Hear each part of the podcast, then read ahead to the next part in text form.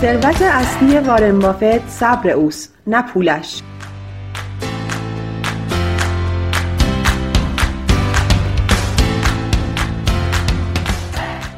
سلام سلام سلام. به چنل آی آر بلومبرگ خوش اومدین. من سارا فلاح هستم کارشناس بازار سرمایه معاملهگر و تحلیلگر. راه های ارتباطی ما از طریق کانال تلگرام و پیج اینستاگرام هر دو به آدرس IR Bloomberg هست. خوشحال میشم نظرات، پیشنهادات و سوالاتتون رو با من در میون بذارید. این پادکست از طریق پلتفرم صوتی شنوتو و CastBox و سایر اپلیکیشن های پادکست در دسترس است.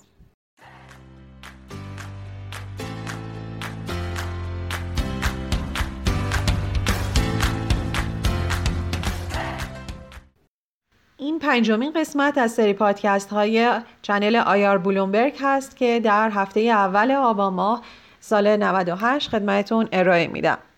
در پادکست قبلی یک سوالی مطرح شد اونم این که چجوری می‌تونیم یک سیستم معاملاتی مشخص و پربازده رو تعریف بکنیم. در این پادکست به جواب این سوال می‌پردازیم.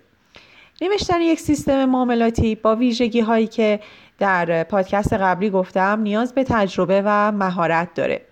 ابتدا باید بیایم یک سیستم رو بنویسیم. بعد بریم اونو در گذشته بازار تست بکنیم که مثلا اگر دو سال پیش با این سیستم معاملاتی ما به خرید و فروش سهام می پرداختیم آیا سود کافی می کردیم یا ضرر می کردیم به این کار میگن بک تست گیری و بعدش حالا نتایجی که از بک تست به دست اومده باید سیستم رو مرتب و مرتب هی بیایم بهینه تر بکنیم تا اینکه به نتیجه های optimize و بهترین حالت برسیم.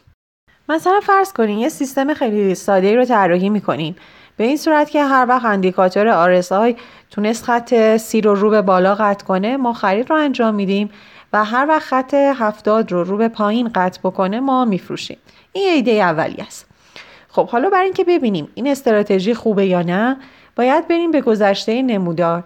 و تصور کنیم که مثلا اگر در فروردین 97 ما این سیستم رو روی سهمی مثلا مثل و بانک اجرا می کردیم نهایتا چقدر سود می کردیم به صورت دستی میریم روی چارت میریم روی اول فروردین 97 و شروع می‌کنیم به معامله فرضی. هر جا آی سی رو قطع کنه سیگنال خرید قیمت رو یادداشت می‌کنیم. مثلا می نویسیم در 15 فروردین روی 330 تومن خرید انجام میشه. هر وقت که های 70 رو رو به پایین قطع کنه سیگنال فروش. میریم جلوتر مثلا می‌بینیم روی 15 اردی بهش رو قیمت 360 تومن های تونسته خط 70 رو رو به پایین قطع بکنه. پس این سیگنال فروشه. حالا میایم حساب می‌کنیم از قیمت خریدمون تا قیمت فروشمون چقدر سود کردیم. یعنی از 330 تومن تا 360 تومن چقدر سود کردیم. میشه یه چیزی حدود 9 درصد یک کنیم درصد که باید کارمزد و مالیات بدیم. ازش کم میشه پس میشه یه چیزی حدود 7.5 درصد سود. خب حالا دوباره از 15 فروردین میریم جلوتر. ببینیم که RSI کجا خط سی رو رو به بالا قطع کرده. و تمام اون مراحل رو که برای معامله اول انجام دادیم میایم برای معامله دوم هم انجام میدیم تا نهایتا برسیم به تاریخ امروز و ببینیم که مثلا از فروردین 97 تا مهر 98 اگر با این استراتژی معاملاتی انجام می‌دادیم مثلا نهایتا می‌تونستیم ده بار روی این سهم معامله بکنیم و سود کلیمون هم مثلا می‌شد 50 درصد.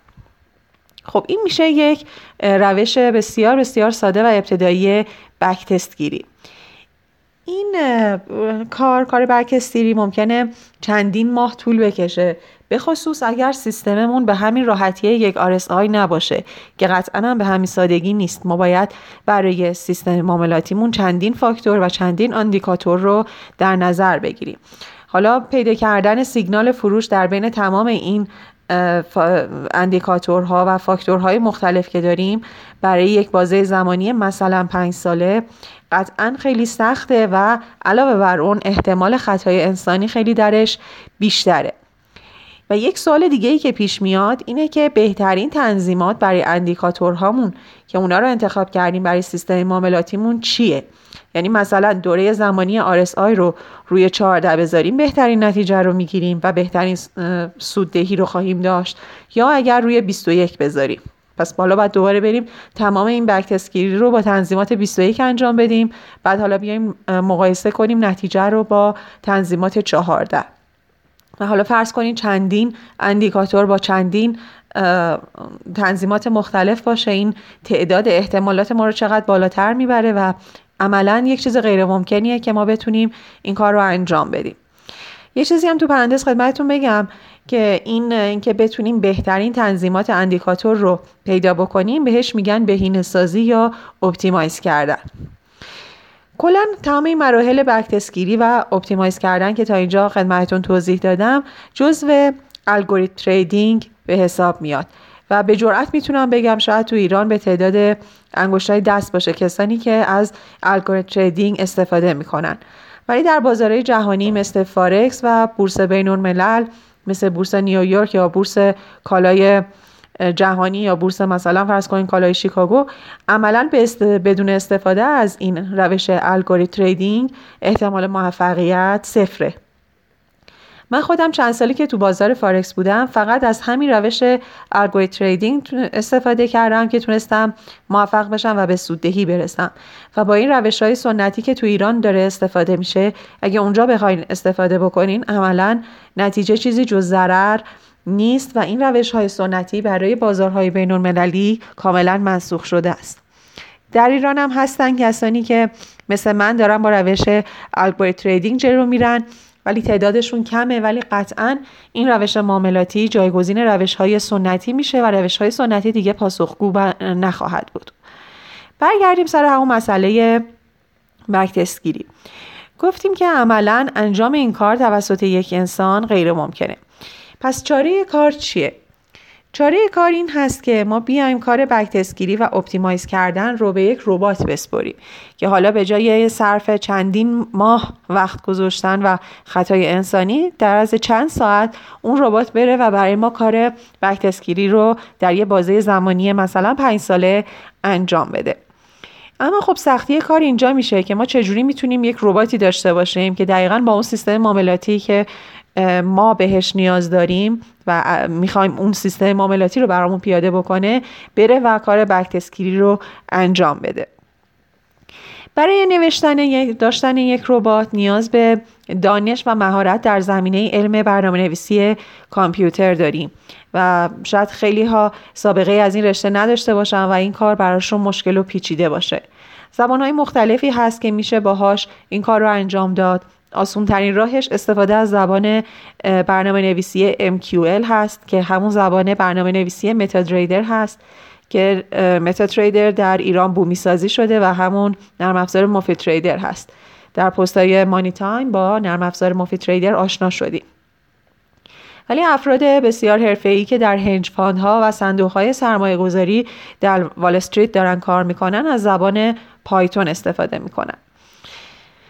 یک مبحث پیچیده تر و پیشرفته تر از algorithm trading مبحث quantitative trading هست که من هنوز ندیدم تو ایران کسی استفاده بکنه.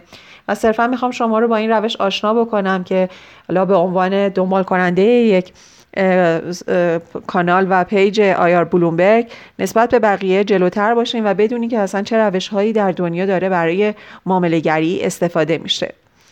این روش quantitative trading یک روش بسیار نوپاییه و شاید قدمتش به ده سال هم در دنیا نرسه و اون استفاده از هوش مصنوعی برای تخمین قیمت هست.